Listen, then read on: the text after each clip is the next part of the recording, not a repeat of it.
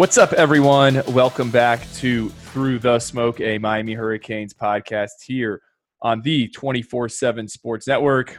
I'm Andrew Ivins, and I'm not joined today by David Lake. Obviously, Miami is off this weekend, off next weekend, so they're kind of like in an extended bye. So I thought, not, why not talk some recruiting? And I'm joined by my colleague at Inside the U, Gabby Yerudia. Gabby, how you doing, man? I'm good, man. I'm good. Just enjoying a couple beautiful South Florida days. It's, the weather's nice out here, so really appreciating that. Yeah, I've uh, I busted out the joggers. Yeah, back to back days. That, it's it's that season where you can kind of I'm kind of walk, walking outside in hoodies, sitting on like outdoor patios to with Nat while she studies for finals and stuff. It's just it's just that time. Yeah, I saw your your Instagram story. I, I don't know if I can do a hoodie, but like. I can definitely pull off the joggers. I think like I don't get as hot. Um, so let's let's talk some recruiting. Um, early signing period, less than a month away. It seems like it's always, you know, the parameter is how many months away is it? Well, it's a month away, the early signing period. The N C double A is not going to change that. Uh, we should point out that the N C double A has extended its temporary dead period. So that's been in place since March, um, got pushed back, you know, in August to uh, really January, and now they've said it's it's uh, going to be eight earliest kids will be able to visit places and interact with coaches will be uh, in April. So that kind of sucks for everyone, um, just because you know it's it's making this a weird, weird, weird recruiting cycle. But one one team, one program is. is the one this podcast is about. um, Miami has has navigated this weird twenty twenty-one cycle uh, pretty well, and right now they sit, sit number thirteen in the twenty-four seven Sports uh, compo- composite team rankings. That class is number two in the A C C. It's actually one spot ahead of North Carolina, who's number fourteen. I mean, if you want to consider Notre Dame part of the A C C. They don't want to be considered part of the A C C. They, they check in at number ten, but uh, Miami right now is um, number thirteen. So, Gabby, I guess just give me give me a sentence or two on what you think about this Miami class, because I know you've seen a ton of these guys, um, you know, play at some point over the past few months. Yeah, I, I definitely think it's an impressive class. I think that there's a lot of you know versatile pieces, especially on the on the defensive side of the ball. Uh, I think Miami's doing a good job of just getting those types of pieces to kind of run that style of defense that they run with, you know, between James Williams, Chase Smith, Cameron Kitchens, a couple of those guys. I think that uh, they definitely have some interesting pieces on that defensive side and then, of course, some weapons on the offense. So with the way that this team is looking under Rhett Lashley, I think that, you know, we're start- they're starting to get some get some pieces on that on that side of the ball. Um, Miami does have twenty-one verbal commitments. Uh, right now, those are kids publicly committed. Uh, the class includes two five stars, eleven four stars, and then eight three stars. Um, let's talk about the number situation. So, you know, normally me and De- me and David are always discussing roster management uh, and whatnot. Seems like Miami has three or four spots to work with, unless the N C double A were to change. Um, how they are going to handle initial counters. You know, you have that looming uh, one-time transfer waiver that could be approved in January, um, and, and basically anyone can come back. So there's a lot bigger things to get into. Things could change. I mean, I could talk about it for an hour if we wanted to, but basically let's just say Miami has three to four spots. And, and I know Gabby uh, Thursday at Inside the U, you kind of wrote how you think or what you're hearing Um, these final few spots will be used on. So why don't you tell us about that? Yeah, so um, it's just from, from what I'm gathering, uh, it kind of seems like Miami's going to use at least two of the spots on, or would like to use at least two of the spots on a quarterback and a cornerback. Uh, obviously, that's kind of like the missing piece of this class. I know we've talked about it. I know you got you and David have talked about it a lot, that obviously this class is missing a quarterback. Um, you know, cornerback, obviously a big need now with uh, the decommitment of Tim Burns. And then, you know, with those other spots, whether it's three or four, like, you, you know, you could see Miami just turn to potentially turn to the graduate transfer market. You know, like they've obviously had a lot of success there with the way that they've kind of handled that whole situation, kind of taking advantage of it there. And uh, I definitely think Miami's an attractive spot for any of those guys, just given all the success that U M's kind of had with guys like Jalen Phillips, you know, even dating back to Adrian Colbert, when I feel like that was kind of like the guy that kind of started it. Um, you know, so definitely can go that direction. And then, you know, maybe they can just go best player available. You know, there's there's obviously a couple guys down here locally that have kind of started to make impressions that I'm sure we'll get into a little bit later. And, you know, I, I think that there's an, a chance that Miami just goes after the top guy that, that they can get. So uh, definitely a couple different directions that, that right. they can go there, and we'll see how that works out. Yeah. I mean, you got to take a, got to take a quarterback. They have to get a cornerback. I mean, you know, rookie move there. Like, it didn't matter if Tim Burns was committed or not. They only got yeah. five scholarship guys on the roster. I mean, they had to get um, some, some numbers there. I, I do want to point out, though, you, you mentioned the fact that Miami has a rich history of, of graduate transfers dating back to Adrian Colbert. Um, and you're right. Like, every year, Manny, since he's been in Coral Gables, you know, obviously he worked under Mark Richt, they have taken a defensive graduate transfer. Now, some have worked out way better than others, um, but they have always been open to kind of taking a plug-and-play guy. You had D. Delaney, um, Tito Ogum, Ogum, how do you do you know how to say his name? T- oh Tito. Man, I don't. You're talking about the the, the defensive tackle from U C L A. Is, oh no, no, no, Illinois guy, right? Yeah. See, you oh forget about gosh. this guy. Yeah, I did. Yeah, no, I don't remember exactly how to say his name. Yeah. Well, I mean, Miami has taken another level of transfer. So I do agree. You know, I've heard similar to what your line of thinking and, and what you reported. Look, one one of these spots is going to go to a corner. Um, one is going to go to a quarterback. And I know Manny has has hinted and and and he's keeps getting asked about it on, on these Zoom calls because there's pretty much nothing else to talk about right now. Um, but he said that they're open and still recruiting high school guys, but Uh, a graduate transfer is certainly an option. And I think they're going to take someone regardless if Der- Derek King comes comes back or not. You know, that has now turned into a major storyline with Miami. Is is Derek King going to come back? And and we don't know right now. I think it's still a little too early. Um, but it, I think if he comes back, then you would want to take a, a high school guy. Uh, if he goes, you want a graduate transfer that is able to compete Um, with Tyler Van Dyke and maybe Nikosi Perry, because Nikosi Perry uh, is on track, last I heard, to graduate um, soon. I think it was December. That's what he told me, you know, back in in, in January um, at a seven-on seven tournament. So he could be gone. So I, I, they're definitely going to have to add an arm to that room. Yeah, for sure. It's it's it, it's really going to get interesting, and it's not like Derek King's going to make a decision before like the early signing period. So it's not like Miami's really going to know like in this next month or so. Like, I can't imagine him making a decision like before December, what is it, December sixteenth. So, I mean, it's going to be interesting to see how that quarterback situation kind of plays out into, into January, into the regular signing period, and then into spring ball. Um, I guess before we talk about cornerbacks, that's, you know, a hot, hot, uh, boiling hot topic on, on our message board at, at Miami dot two four seven sports dot com. Um, what, have you watched any of Jake Garcia? Like, do you know much about him? Did, have, I guess, what is your impression? Because I don't think we've ever asked you what you think about Jake. Yeah, um, I mean, I think just given, I mean, I, I mean, I'm looking up his numbers because I do the stats. I pretty much do the stat sheet every week for for like the website of all the Miami commits and targets, and I mean, I can't say that I'm ever like blown away by his like stat sheet, I guess, because like, you know, I also look up like, let's say Braden Locke, like the twenty twenty-two quarterback, and his stat sheet's always ridiculous. So I look at Jake Garcia and I'm always like, all right, like he's good, but it's not like he's putting up like stupid numbers or anything like that. I think he's a good prospect, obviously. I think he has a really live arm. Um, you know, I understand like why like a schools like Miami like him. Uh, I can also see why a school like U S C might want to bring in a couple quarterbacks, even with him committed. Um, I don't think he's like one of the best, like obviously he's one of the better quarterbacks in the country.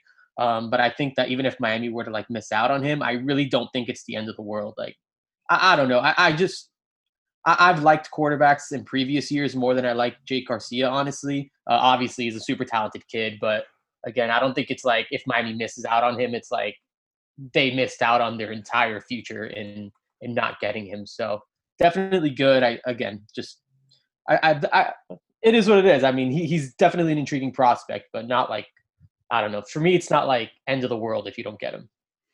I think something to think about with uh, quarterbacks or, or keep in mind, I mean, yeah, you always want to get uh, a talented arm, but there is so much movement with quarterbacks because oftentimes a lot of them don't pan out where they landed.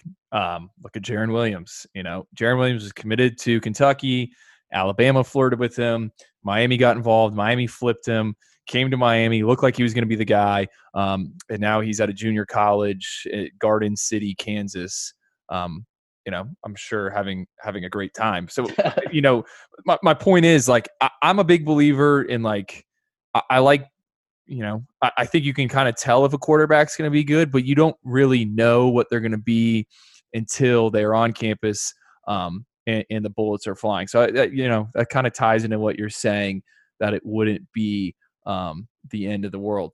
Now let's, uh, let's shift over to cornerback. There was an interesting tweet on, I guess, I don't know, was that Wednesday or Tuesday? All my days are running together um, with these rankings. Marquevious Brown, if you follow Miami recruiting, I mean, you know who this guy is. We've been discussing him for well over a year now. Camped in Coral Gables as a sophomore. I actually remember the first time I met him was at a F A U satellite camp. Um, and I'll just tell you how old this satellite camp was. I'm pretty sure that exact same day, Joe Milton, who is now Michigan's quarterback, was like throwing for Jim Harbaugh uh, in Boca Raton. So he's been a, someone I've known for a long time. And it seems like he's finally getting closer to making a commitment. I think, Gabby, uh, you know, what are you, what are your reads there, or what are you hearing? Because I know you were out at I M G, uh, I think a, a few weeks ago, maybe a month ago, to see them play uh, Miami Northwestern. Yeah, so yeah, th- I was there to to watch that Miami Northwestern game. Um, I think that Miami's definitely involved here. Uh, I, I know you've reported in the past that you know Miami's been involved with him for a long time. Like again, Miami fans know who this guy is at this point, just just because of how long he's kind of been almost like linked to the program. Uh, I think another school to watch out for here is Ole Miss. Uh, just just kind of talking to them, I really think that th- there's something intriguing about the S E C to him. And uh, he noted his relationship with uh, Ole Miss cornerbacks coach. I think his name's Terrell Buckley. Oh, yeah. Uh, he, he, he, oh. he, he, talk, he, he talked about him, and he seemed to really appreciate the relationship with him. He said that he loved Oxford, and um, I'm not sure if he's ever visited. I went through, like, his Twitter, like, the media. You know, they usually post, like, their junior days or whatever, them in a yeah. uniform, and I did not see him do that. So I don't know if he's actually been to Ole Miss or if he just knows he loves Ole Miss because of like a virtual tour, but uh, he seemed to be pretty high on that program. I know Virginia Tech's also a program that's, that's been involved for a long time, but um, yeah, uh, I wouldn't be surprised if, if it really came down to, to one of those S E C schools. I know Arkansas is also in the picture for him. Um, so again, those S E C, I, I just think that S E C is kind of enticing to him, just playing in that. I know it is to a lot of these prospects, and obviously he's playing with a lot of national prospects that are going to the S E C or considering the S E C. So um, it's no surprise that he kind of wants to be a part of that, or is, I guess, excited by the idea of being a part of that conference too. But uh, I think Miami's also absolutely in this picture. Uh, I think he's, you know, has a long-standing relationship with the staff. So, you know, I think that uh, it should be interesting to see where he finally ends up here in a few weeks. He still doesn't set a commitment date. Uh, I was actually talking to him a little bit earlier, and he's not ready to to divulge when exactly it is that he's committing. But uh, if he's asking for edits and stuff on Twitter, I'm assuming it's coming at least relatively soon. Um, first off, I almost stopped you. If, if you're going to do this recruiting thing, I know I know you're you're still getting your feet wet. Uh, Terrell Buckley goes by T-Buck. T-Buck, uh, okay. All T-Buck. Right. You're going to hear that a lot when you're interacting with kids. Oh, yeah, man. I, I, I talk with T-Buck, so Terrell Buckley. Yeah, he was at Mississippi State, like you said, now at Ole Miss. And I just think you got to, w- when discussing Ole Miss, remember Lane Kiffin's there. Um, there's an exciting brand of football. That staff also has some ties to the state of Florida. Uh, Kevin Smith, the running backs coach, uh, attended U C F. He was at F A U with Lane. Uh, you got Jeff Lebby, the offensive coordinator. Um, he's originally from Baylor, but also spent some time at U C F, and then actually worked uh, at independent uh, a school in Lakeland. I'm drawing a blank on uh, on what exact Southeastern that he, he was there for a little bit. So um, they they always recruit this state well, and I don't know. To me, it'd be a little surprising to if if uh, Marquevious were to pick Ole Miss over, over Miami. I mean, my, Miami, man, it, like the route is there to play. Um, but uh, I think maybe you, like you said with Jake Garcia, if Mark Marquevious isn't, you know, the corner in this class, you probably don't think it's the end of the world, correct? Yeah, yeah, no, I, I don't think uh, I definitely wouldn't say it's the end of the world. Again, I just I think maybe it'd have more of an impact because, you know, there is other corners that maybe are bigger question marks than Marquevious, like when it comes to actually being a part of this Miami class. And I think at the end of the day, you got to get a body in there. And if Marquevious is the body that, if Marquevious is your best chance at getting someone or signing someone in the class, I think you absolutely take him. But again, like if he's not and Miami does find another option, uh, I think that that would be okay as well. Let's uh, dive through some of the other cornerbacks that are in uh, in the conversation for Miami. You know, they aren't recruiting just one guy. Uh, I know a lot of fans think that Miami doesn't have a an extended cornerback board, but there are some other names in play. I, I mentioned some on the most recent podcast, I think with David, or maybe it was two weeks ago after Tim Burns decommitted. Um, there is a blue chip guy out there, a guy who I think is very good, and that is Terry Arnold. He is out of the Tallahassee area. He goes to Saint John Paul the Second. I know there's like five Saint John Paul schools in the state of Florida, so it's a bit confusing. Um, most schools think safety with him, but he Kid, I, I've always thought he's athletic enough to get it done at cornerback, and I think Miami does as well. I caution, however, that Florida is the team that many think is the one to beat. Georgia's also in there, Alabama, I think L S U. Um, so that's going to be a bit of an uphill, uphill battle for Miami, especially because Terrion has never visited Coral Gables before, and he's he's done multiple tours of, of Gainesville. He's been up to Athens. Um, when Brock Vandergriff, their five-star quarterback commit, organized a little uh, recruiting weekend. So he's he's top of the board, but I also think the chance of Miami pulling that off would, would be uh, pretty, pretty, pretty, pretty low. Um, but things could change. And then another guy is one that you have been kind of keeping a dialogue with. That's Myron Covington out of Texas. What's what's the latest you're hearing with him? Yeah, uh, Marvin Covington, he's just picked up – he actually just picked up a, a Texas Tech offer, so they're definitely starting to come in. Uh, for the Miami fans that don't know, uh, Miami was the first program, like the first Division I program to offer him a few weeks ago.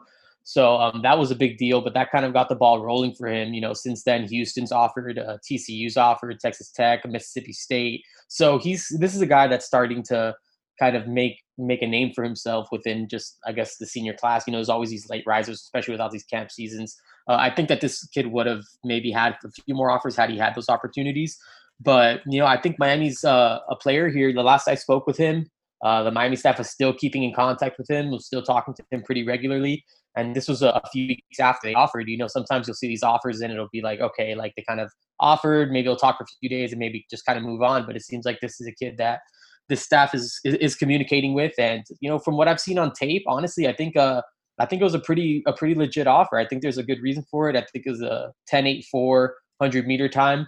Uh, so he definitely has the speed. I think he has the length that Miami kind of likes. I asked Banda, Efrain Banda, a few weeks ago what he kind of values in his cornerbacks, and he t- said just that, like, you know, guys that are going to compete, guys that are long, guys that are fast. So I, I think Marvin Covington kind of checks a lot of those boxes, especially once you turn on the tape. So uh, I definitely think this could be this could potentially be a name to – to kind of monitor as the as the cycle goes on. But again, he's never visited pretty much anywhere, and uh, he definitely hasn't visited Miami. And uh, I don't think he's going to sign in December. Uh, might wait till February and kind of see see what happens there. I think that's a, that's a positive for Miami, um, and this could just uh, not even apply to to, to Myron, just kind of like everyone in general. Uh, I, I I think if you're Miami, and I'm just going to talk. I mean, I've heard this. You don't want to max your numbers out um, next month on, on December. I think you kind of want to save it and see you what is available, because it's going to be weird. I, I think, uh, you know, it's easy to tell yourself right now that you're going to sign with a school you've never visited, but it's a lot different when pen goes to paper um, and you're finally signing to go somewhere you've never been before. Now, there are rare cases. Look, last cycle, my Miami signed Keyshawn Smith out of San Diego. He had never been to Miami before. He came. I, he showed up like a, a month later, participated in limited spring ball, um, and has appeared in multiple games for, for Miami. So there are cases like that. But at the same time, I, I can recall so many different uh, recruiting battles where uh, you're about to sign and, and mom and dad no longer agree with what you're doing. So I think it it, it could make sense to maybe um, save a few spots. And if I'm Miami, I think I would want all my big targets to be announcing uh, before that early signing period. So you you either get you either get them or you don't, and then you have your backup plans in place who aren't going to um, announce. Uh, who who are going to wait till that traditional uh, February signing day. What, one thing I, I want to point out, you mentioned um, with with Myron that he has that ten eight four in that hundred meter dash, and you know if you've been following my work or listening to me, you know I'm I'm so big on on track times now, especially with the cornerback position. And you got to remember, weird cycle. We don't have a lot of verified data on most of these kids, so when you see a sub eleven hundred meter dash, so like like that like perks my ears up, like uh, I'm a dog, like oh what's what's going on here. Um that always is something I'm looking for, and one of the reasons why um this past N F L draft, twenty twenty N F L draft, I wrote this on our message board. You know they, there was eleven corners that went in the in, in the first three rounds. Um there was verified high school high school combine numbers on six of the eleven. You know that group averaged a four forty-nine in the forty yard dash, and a ton of them had run track. And the other thing that's notable is that only two of that of those eleven were under five foot eleven, um, and only one of them was under five ten. So, you know, I, I just think that's kind of kind of notable and something to think about. You always think about the N F L being the highest level of football, and look, man, not a lot of not a lot of small corners are making the league these days. No, that that's definitely something that makes him that makes him attractive, and I I feel like you see it on tape too. It's not like you just see like a fast kid that you know like you just could, he just has like straight line speed. Like this is a kid that I feel like you kind of it, it kind of pops off on the on the yeah. tape too, that you kind of see that explosiveness. Yeah, his his tape is is fun to watch. I mean, if you like defensive football, just seeing a guy flip his hips uh, and all that. Um, Gabby, I mean, is there any other corners you want to discuss? Anyone else you want to bring up? Um, no, actually, I had one question just as just, and it's about Terry Arnold. I know you mentioned that Miami likes my cornerback. Is that something that you think like just would kind of be interesting for him, like enticing for him, like him being listed as a safety and all that? Like, do you think that any part of him's like, I kind of want to play corner? And if Miami's like, is Miami potentially his best option to play corner if that's what, what he would want to do? Uh, you know, it's, it's interesting because I think a lot of kids look to the league and they see these corners Um, get those big contracts. I, I don't think Terrian really, it really matters to him. I mean, that's just kind of my read. I mean, I haven't flat out asked him that, um, but who knows?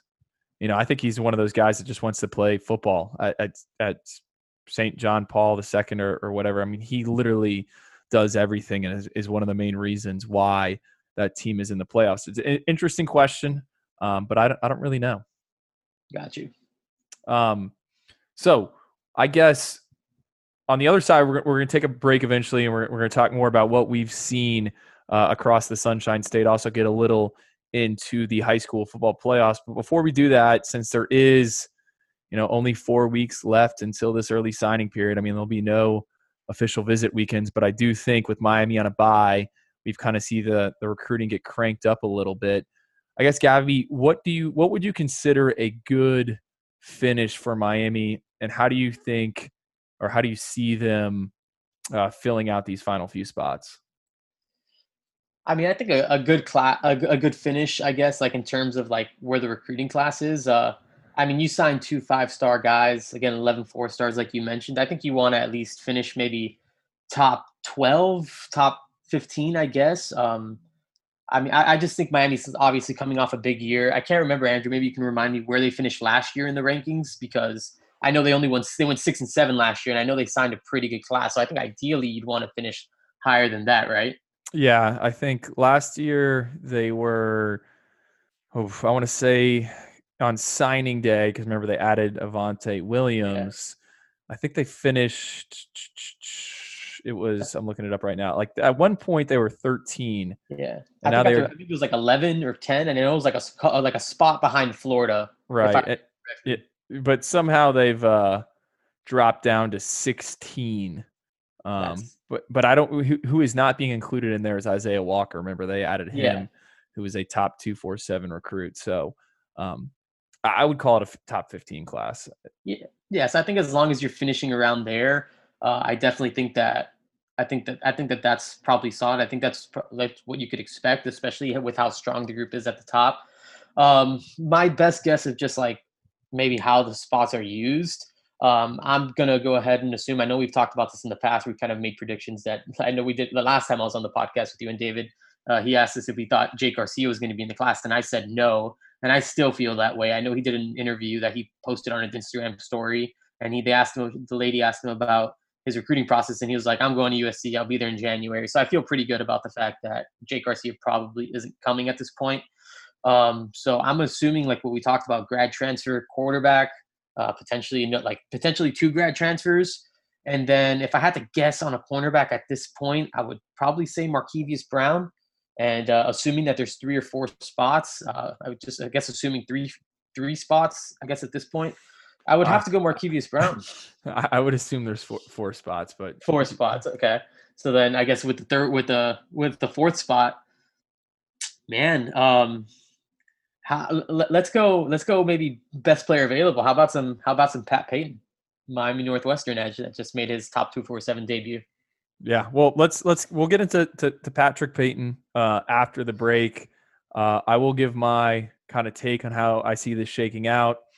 I think we will know in the next two weeks whether or not Marquevious is in, um, and if he's not in, I think they're going to pivot to someone else. You know, they're still going to go after Terry Arnold. Like he will always be uh, the priority. They're probably going to recruit him right up to the early signing period. You do that with a blue chip.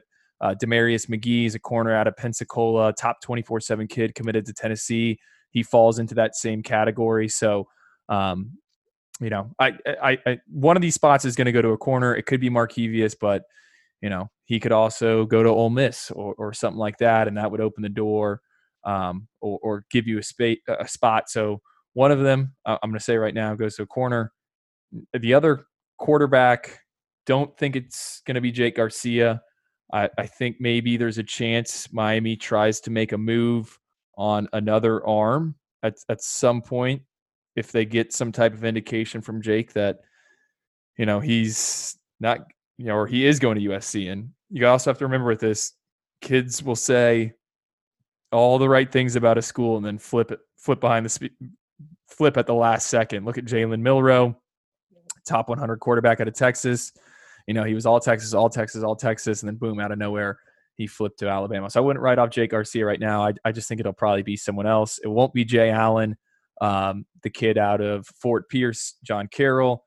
He just signed a letter of intent to play baseball at Florida. Sounds like, based on talking with the people in his camp, baseball is what he's going to do, and there's probably a chance he's going to be a high draft pick. So Jay, Jay Allen isn't officially off the board from my understanding. Like he, you know, could sign a football letter intent of Miami, but not play baseball here. But it sounds like he's just going to play baseball. And I don't think Miami has actually even really talked to him uh, recently. And then I think the final two spots could go to best available, uh, maybe another offensive tackle. Uh, but I'm leaning towards them using those on graduate transfers. Yeah, that would be a good call too. I think that's all right. Let's take a, a quick break, and then we're going to really get into what is going on in the Tri-County area. Hiring for your small business? If you're not looking for professionals on LinkedIn, you're looking in the wrong place. That's like looking for your car keys in a fish tank. LinkedIn helps you hire professionals you can't find anywhere else, even those who aren't actively searching for a new job but might be open to the perfect role. In a given month, over seventy percent of LinkedIn users don't even visit other leading job sites. So start looking in the right place. With LinkedIn, you can hire professionals like a professional. Post your free job on linkedin dot com slash recommend today. I'm Sandra, and I'm just the professional your small business was looking for. But you didn't hire me because you didn't use LinkedIn Jobs. LinkedIn has professionals you can't find anywhere else, including those who aren't actively looking for a new job, but might be open to the perfect role, like me. In a given month, over seventy percent of LinkedIn users don't visit other leading job sites. So if you're not looking on LinkedIn, you'll miss out on great candidates, like Sandra. Start hiring professionals like a professional. Post your free job on linkedin.com slash recommend today. Okay, Gabby. Well, I almost said, okay, David. That would have been, that would have been so bad. This would have been uh, natural. um, I know you've watched a ton of high school football. You've got exposed to it. And I know on Friday you are going to go to probably the biggest game in the state, Miami Northwestern at American Heritage Plantation. Um, I what round of, I don't even know what round of the state playoffs it is, but I was at American Heritage on, on Wednesday night. And I was talking to one of the coaches. He's like, dude, it doesn't matter. Like, he's like, this is the state title game. Cause yeah. I asked, who, I asked who they would play next if they, if they won. And he's like, I, I couldn't even tell you, don't care. This is the state title game. Um, a ton of Miami commits in this game. Handicap it for us, preview it for us. What do we know? We need to know about this. Yeah, this is going to be this is going to be some fun football. Uh, obviously, two big time programs. I feel like Northwestern's played in a whole mess of these like big kind of big time games already. I know American Heritage has two. Um, I, I I mean, I, I'm just really excited about this one. I mean, obviously, for Northwestern, you have Romello Brinson on the offensive side. You got that attack with you know Teron Dickens, and you know they they can move the ball. They can also play defense. American Heritage kind of has like the the running style quarterback, but they also have a couple guys that they can chuck it to. And then on defense, they're just absolutely loaded, especially on the defensive line. You got Marvin Jones, you got Richard Thomas, you got a couple other dudes, and then the secondary, James Williams. It just seems like I, I feel like this really is. I mean, it's got to be the state championship. I can't imagine that there's another program in five A. I really don't know what it looks like out here, but God, this is just one of those matchups where it's just like must see, like almost like I was like, you got to get this on T V somehow, because I feel like this would just generate so much attention, just because this is just going to be such a such a cool matchup between obviously two local powerhouses, like kind of different ways of how they get good. American Heritage, obviously a private school, um, you know, they they get their talent in from pretty much anywhere they need to. Northwestern is obviously a public school that's very, you know, locally based. You know, a lot of these kids are kind of in the area, or at least in the relative area um, in Miami-Dade County. So, yeah, it's definitely going to be a clash of of titans. Northwestern obviously trying to defend a, a few state championships. I think this is their on their way to their fourth if they get past this game. American Heritage obviously trying to win a state championship. Andrew, I know you talked to James Williams. He's trying to win a state championship, so it, it, it'll it'll it's definitely going to be an interesting one. Um, I honestly couldn't pick a winner right now if you asked me to. Yeah, I mean, it kind of sounds weird just discussing state playoffs on a Miami Hurricanes podcast, but this is like the biggest game in the state, and it involves a ton of Miami commits. Like you said, I just looked it up, the five A bracket. Um, whoever wins will play Rockledge or Estero. Um, I've seen Rockledge this season. They'll probably win, but, you know, I, I don't – I'm just looking at the bracket. I cannot see anyone knocking off either one of these teams. Uh Gabby, I, I guess this is another hot button topic question. Like, you've seen James Williams. You saw him last week in the uh, play-in game. I guess they had a play-in game, but that's what they're calling it, uh, against Palm Bay. Are are you under the James Williams as a linebacker or a safety camp? Like, where do you fall in that argument? Um, I, I could see safety. Uh, I, I could see safety just because, like, I don't know. I feel like he does a – like. Against Palm Bay specifically, again, this isn't like a powerhouse program, but he was basically playing center field the whole game, you know, like, and he would come down, maybe occasionally play like almost like a slot cornerback or sometimes rush off the edge. But um, I, I could see, I can definitely see safety. I could see linebacker too, but um, I know he probably wants to be considered a safety. And if that's what's going to make James Williams happy and that's what's going to make him play his best, um, or at least put forth the most effort or whatever it is, uh, I, I can definitely see him staying at safety. And And being a really, really good one. I mean, it's obviously a freaky athlete. Like, it's just not many people built the way James Williams is. So, um, you know, if, if he's playing safety and he's playing his his best football, I mean, uh, he'd be one of the scariest looking safeties in in on any college football roster, probably right now physically. So, um, yeah, I, I can I can definitely live with him being a safety. Uh, it's funny. I was at American Heritage on, like I said, on Wednesday night. I had to go out there to interview James for his All-American Bowl presentation. And I happened to run into some other two forty-seven Sports employees, like the Oklahoma site was in the area. They're kind of hitting a few different schools, and I think they were there to see my Marvin Jones, but they obviously have no idea who anyone is. They're all wearing practice numbers and helmets. Yeah. And they're like, "Hey, who's this number one guy?" I'm like, like "What do you mean? Who, who's this number one guy?" I'm like, "This is like the number eleven player in the country. It's James Williams." It's just funny. And they, they thought he was like a, a D end. I'm like, no, he's a, he's a safety. Safety. Yeah. Um, other guys on American Heritage to know, like you said, Marvin Jones, he's the twenty twenty-two defensive end, F S U legacy, but mom actually went to Miami. He's on Miami's board. Earl Little, the cornerback, uh, the son of Earl Little. So it's Earl Little Junior He's a twenty twenty-two, a, a priority the, there as well. Um, and I think, I mean, you, you kind of hit on it. You're going to be there, so you're going to have a live updates thread. I'm sure there's going to be a stream available, but I think you're going to have to pay for it if you're just a listener. But if you got nothing better going on um, Friday night, you know, tune in and and see what's going on. Uh, Gabby, give me a prediction. Like, Man. Who do you think's going to win? And this will be clipped, so be careful about what you say. Oh man, um, dang! I, I honestly, again, like. It's going to be hard to, it's hard for me to choose. Um, I think American Heritage has a lot on defense. Um, I, I think it's going to be really interesting to see how they kind of handle like the pass rush, kind of like the back end stuff. Uh, if, if Earl Little plays, he did not play last Friday. So if Earl Little plays, he's, that he's match- going to play. Okay. He's going to play. So I think that's a, I think that's a really good matchup with Romello Brinson.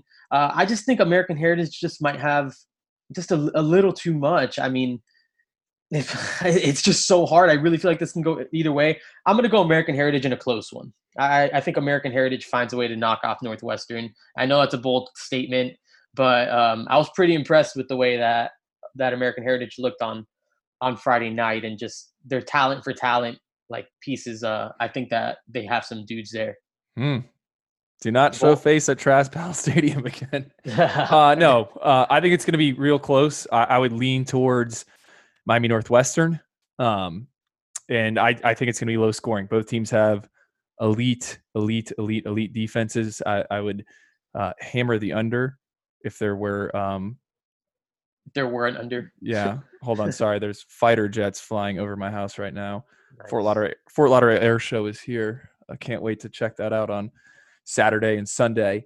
Um, yeah, I would take the under. And, and the other thing, let's talk about this this stretch of cornerbacks that Romello Brinson has gone up against. You know, he's the Miami wide receiver commit. Um, early on in in the season, he, he saw a little bit of Yule Keith Brown when when Northwestern played Miami Central. Yule Keith Brown is committed to Texas A and M to play offense, but he's still a pretty good player. Following week, they face I M G. He goes up against Dalen Everett and Marquevious Brown. Everett's like a borderline five-star in the class of twenty twenty-two.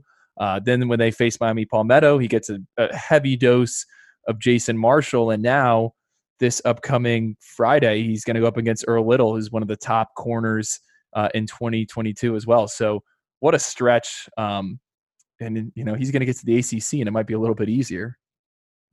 That's that's what's that's what's actually crazy is that that there's a there's at least a decent chance that that's true. Um, some other just kind of notable big picture playoff games. I know, I know some of the listeners might not care, but you know there are a lot of people in South Florida. Chaminade Madonna Prep, uh, or as I call it, Chaminade U. They are very well much alive in the state playoffs. Uh, they face Calvary Christian Academy on Friday night. I'm going to assume they're going to win that game. Um, and they're trying to make it to the state title uh, again, repeat. I think it would be a four-peat. Um, yeah. and, and they'll play the winner of Miami Edison and Saint John Paul the Second. Uh, but that is the Saint John Paul the Second in Boca Raton. Um, that would be next Friday on Black Friday. I'll be out in uh, Fort Myers on Friday night. Um, you got Saint Thomas Aquinas taking on Lehigh. A ton of talent in that game.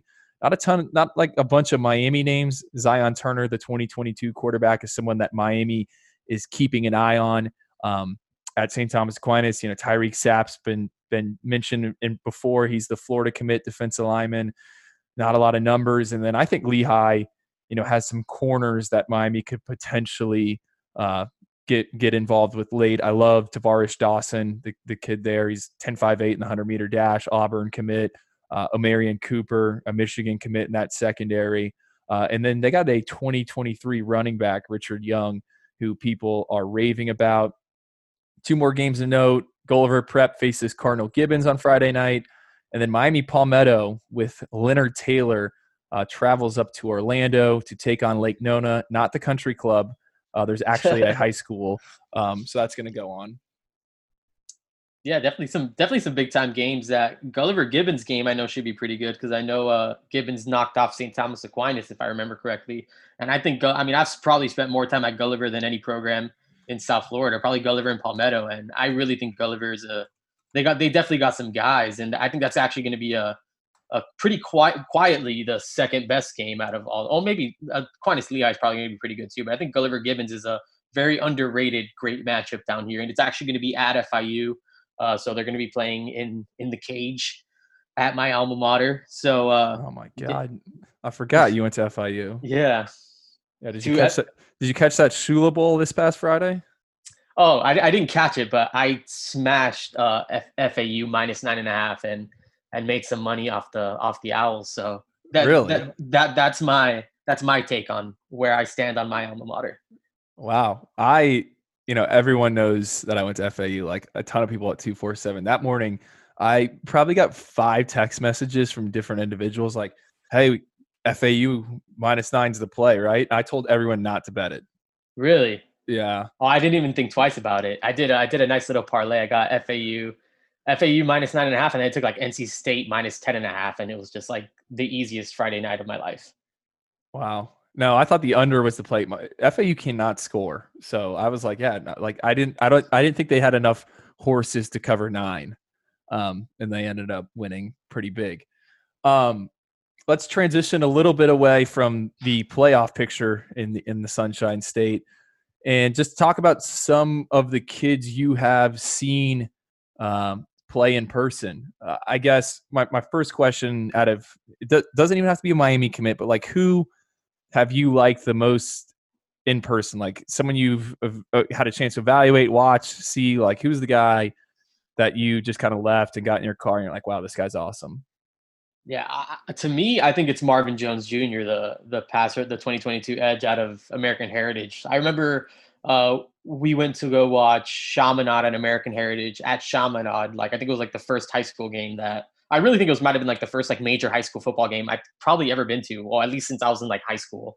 And I obvi- we obviously went to go watch James Williams, and I knew who Marvin Jones was, of course. So we were watching him, and it's like the kid was unbelievable, like pa- like pass deflections at the line of scrimmage, like getting to the quarterback, just doing a whole bunch of crazy things. And I thought he compl- I thought he outshined Kenyatta Jackson, who was actually I, I believe he was the higher rated edge guy at the time. Uh, not anymore, but and then I got a chance to watch Marvin Jones on T V against Aquinas, and I thought he made some plays. And then just watching him against Palm Bay, again, not a very talented group, but you just see how like every single play Marvin Jones was in the backfield. He had a stretch of like five straight plays with like a tackle for loss, like across like two different drives and a few different sacks. So uh, Marvin Jones has probably been the guy that has impressed me the most, that I've just been like wowed by, just because you know, he probably wasn't someone I was really like super excited to see going into the season, but has just, just really like has impressed me multiple times. Um, I thought you were going to go Leonard Taylor there. You know, yeah. Like, yeah. I know. It's just, I feel like that's like the obvious, like that's just like the five-star number three player in the country. I wanted to, I just wanted to maybe go dive a little deeper. Leonard Taylor's obviously been super, super impressive, like just absolutely dominant. I know you you posted a video, called him disruptive. I thought that was spot on, and Leonard Taylor's been been unreal also. Yeah, no, it's you're, you've f- f- uh, filled in perfectly for David, because he always gives me, um, you know, crap for taking the easy layup. I, I, I mean, if you're gonna give me a fast break layup, I'm I'm gonna take it. Yeah, you I'm, gotta take it. I'm gonna I'm gonna jam it home. Um, you know. Uh, I, for me, most impressive would be uh, Leonard Taylor. You know, I, he is now the number one ranked uh, recruit in the Sunshine State, according to twenty-four seven Sports, after our most recent update. Um, I guess if I had to name a guy and I couldn't use Leonard Taylor, what about like Romello Brinson? Uh, Yeah, again, I went through that whole gauntlet of, of corners he has seen this season, and he's been really, really, really um, impressive.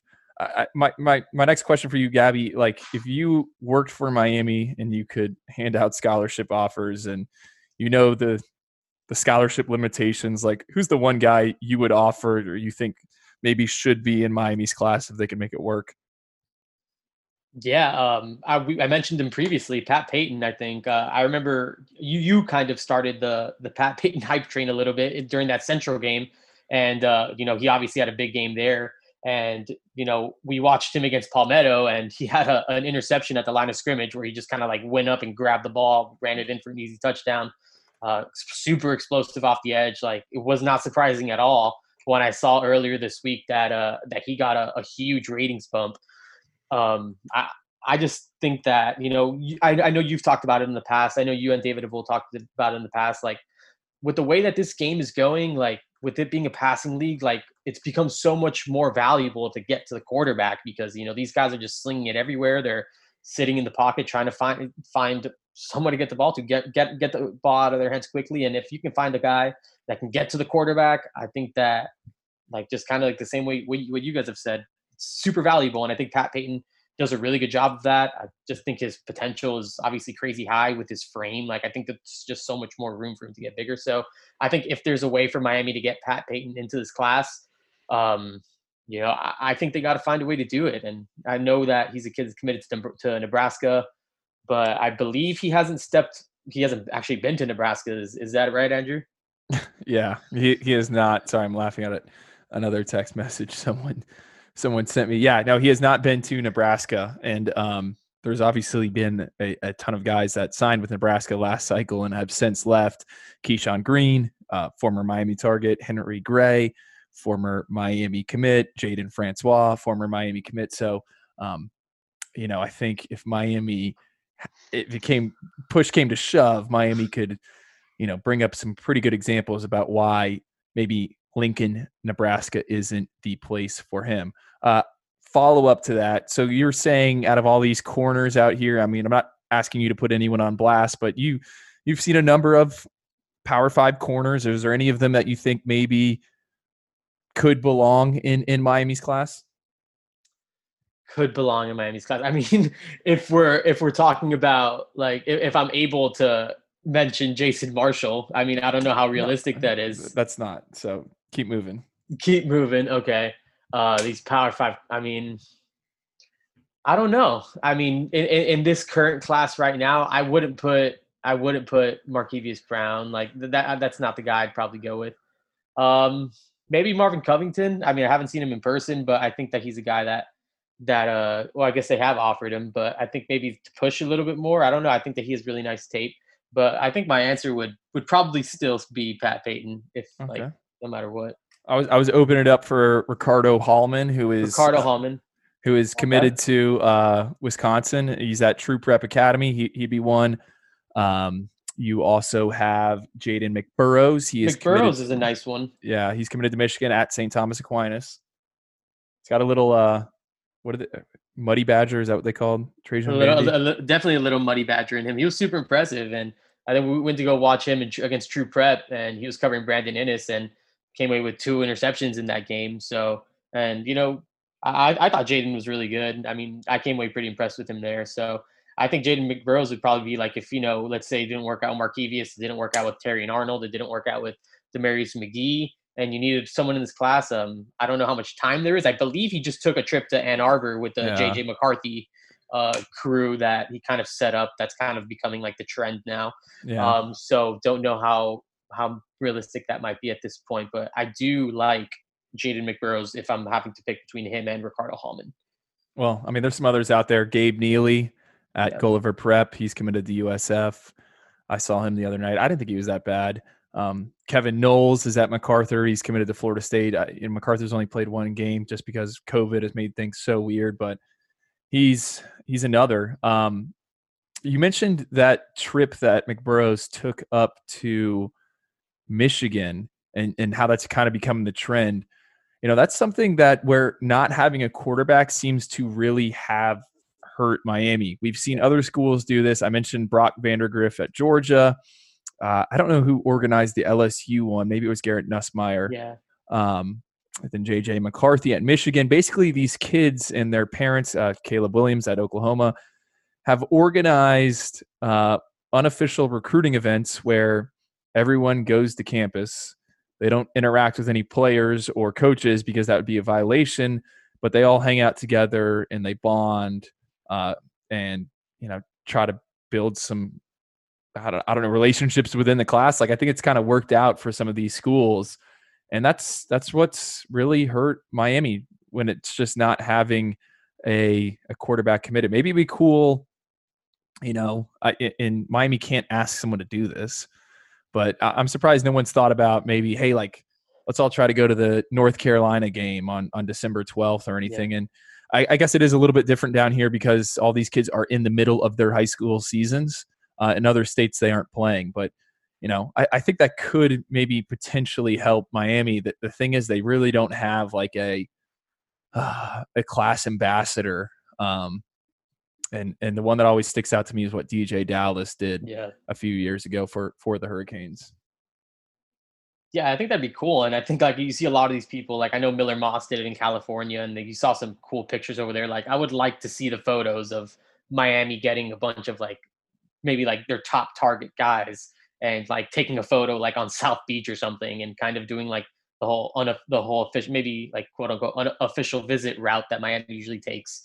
And just take them to the beach. And I think I think that would be definitely interesting. Like Ann Arbor, Michigan, you know, what is it, Baton Rouge, and then Miami, Florida are all different places. So to see, like, someone step up and yeah. take some of these targets around around Miami and, you know, the whole Coral Gables area in general, I think is a I think I think would be pretty impressive to to some of these guys that Miami has their eye on. In fact, it's a lot easier to get to yeah. Miami than it is Baton Rouge or Uh, Ann Arbor. I do like Ann Arbor, though. I've, I've visited there in the past. Um, final thing before we get out of here, Gabby, we we talked about, you know, you, well, you kind of mentioned this. Uh, some of the guys you've seen, I guess, who are some underclassmen that have stood out to you? You can't use uh, Marvin Jones. Maybe some under-the-radar guys that you think Miami will potentially get involved with, or they are Miami caliber, or just guys that you like. I mean, every week on inside the u dot com, you write some observations from the trail. So is there anyone that you're excited about or you think a Miami offer could come their way or they'd make sense for Miami? Well, someone that – I mean, I feel like a, a few different names come to mind, and maybe not someone that maybe, like, doesn't have a Miami offer yet at this point. At least I'm trying to, like, go back into, into like, the files in my head.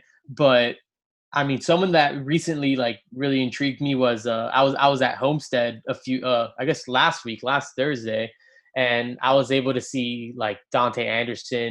You know, I, I think that he's obviously a super intriguing prospect, but, you know, I was really there to see him and Daniel Lyons, the other twenty twenty-two four-star defensive lineman, and, you know, David Jester is a twenty-three wide receiver that, like, I, I've seen Jaylen Brown, I've seen Brandon Innis. Um, but David Jester's, like, a really, really, like, physically impressive looking dude. Like, this is like, he's like six, like a, a legit six, two, uh, really long arms, long strides. Like, I think that he could be a guy that, you know, Miami, uh, he does have a Miami offer, but I, I super interested to see his development because, you know, that twenty twenty-three wide receiver class is just, it's, it's actually pretty stupid.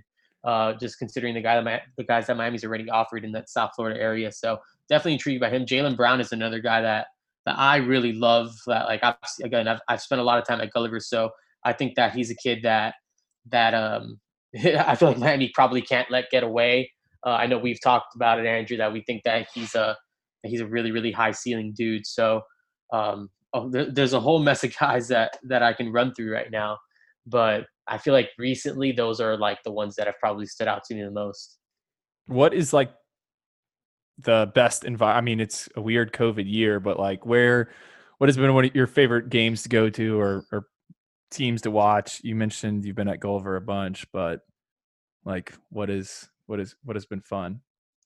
Um, I think probably, like, maybe I wouldn't say maybe, like, the highlight, but something that's been, like, probably the coolest thing I did was, you know, I had never been to I M G Academy before, and oh, pulling into I M G Academy for the first time was, like, unbelievable. Like, I've never seen anything like that before. Like, I, I just thought it was just crazy. Like, I actually went to that game with my with my fiance because we were both like in the Orlando area together, and she just couldn't understand like what I M G was. Like, she couldn't understand that kids come from all across the country to come to this place, and it's like, you know, there's a basketball facility and a soccer facility and the football stadium, and it's Is, like was it, the ho- was the hotel done? Yeah, I think so. I mean, the whole area, I mean, it didn't look like anything was under construction. It just looked like all really like new and unbelievably nice and all that stuff. And I, I, I'd never been there before. I didn't really realize like how kind of crazy it was. So seeing I M G Academy in person was probably, I would say probably the highlight of, of my, I guess, early recruiting uh, career. And so that was really cool. And the S I D over there told me the next time I go to get there early and that she'll give me a tour of the whole place. So probably looking forward to doing that whenever I get a chance to. Yeah. I've had some, some notable memories at I M G Academy. They, a, a while back, so this would have been twenty seventeen, uh, the F H S A A state track meet was at I M G Academy. So David is the one who suggested this to me, but basically I M G practiced the same day that the state track meet was going on. So I saw Will Mallory, Gervin Hall, Lorenzo Lingard all run and compete for state titles. I think uh, Josiah Pierre, who's a linebacker now at Florida, he was committed to Miami at the time. He won a state title in the shot put, or maybe it was discus. So all these guys are doing that on one field. And then on the other field, you had Uh, it was I M G, and, and Miami was after Art Sikowski, the quarterback uh, for there at the time, Brian Hightower, uh, Noah Kane, Tr- Trey Sanders. Like, dude, it was it was unreal. My second favorite memory from I M G Academy, I don't even know when this was. When was the last Summer Olympics? Last Summer Olympics. I think it was supposed to be this. So maybe twenty sixteen? twenty sixteen. Yeah, okay. So it was a little before that, um, but – I went there for like a media day or something. I had to go interview a bunch of guys, and they're, they're taking me through the facility, and I open the door, and it is the Australian women's track and field team just working out, like, because they were there before they headed down, head flew down to Brazil, trying to get uh, accumulated to the weather. I open this door, I'm like, whoa, what is what is going on here? Like all these all these, you know, in shape, young, beautiful women are just working out, running on the track. And I was like, this is insane to me because, you uh, again, on the field right next to it is, you know, the most talented high school football team in America. So it's just, it's funny. Yeah, no, it's, it, it's honestly like, it, it was ridiculous. I was talking about it for like three days with people that like I know around me, and just like, I just couldn't get over it. Like that, this is like actually for like high school athletes. Yeah. I, I, what I do is I also save rosters when I see I M G. Um, just to, you know, it's cool to look back a few, few years later and see who all you got to see, uh, especially if you're sitting around on a Saturday, you flip on the S E C, S E C, C B S game, you'll see all those guys. All right, let's get you out of here, Gabby. Again, so you, you like American Heritage big over Miami Northwestern. Small, um, small, very, very small. Okay. And you don't think Jake Garcia is going to sign with Miami? Yeah, I think that's fair. And then where do you, where did you stand with uh, Marquevious Bryant or Brown Brown? Sorry, Marquevious Brown in terms of like his chances of landing in the class. Yeah, um, I would say, I would say like forty-five percent no. That's that's just kind of like my feel. Don't play the percentage games at all. Don't play the no. No, they will eat you alive with the percentage games. Okay, all right, guys. Well. We are going to get out of here. Uh, appreciate it. Please subscribe, like, rate, review. It goes a long way, and we will talk to you at some point down the line.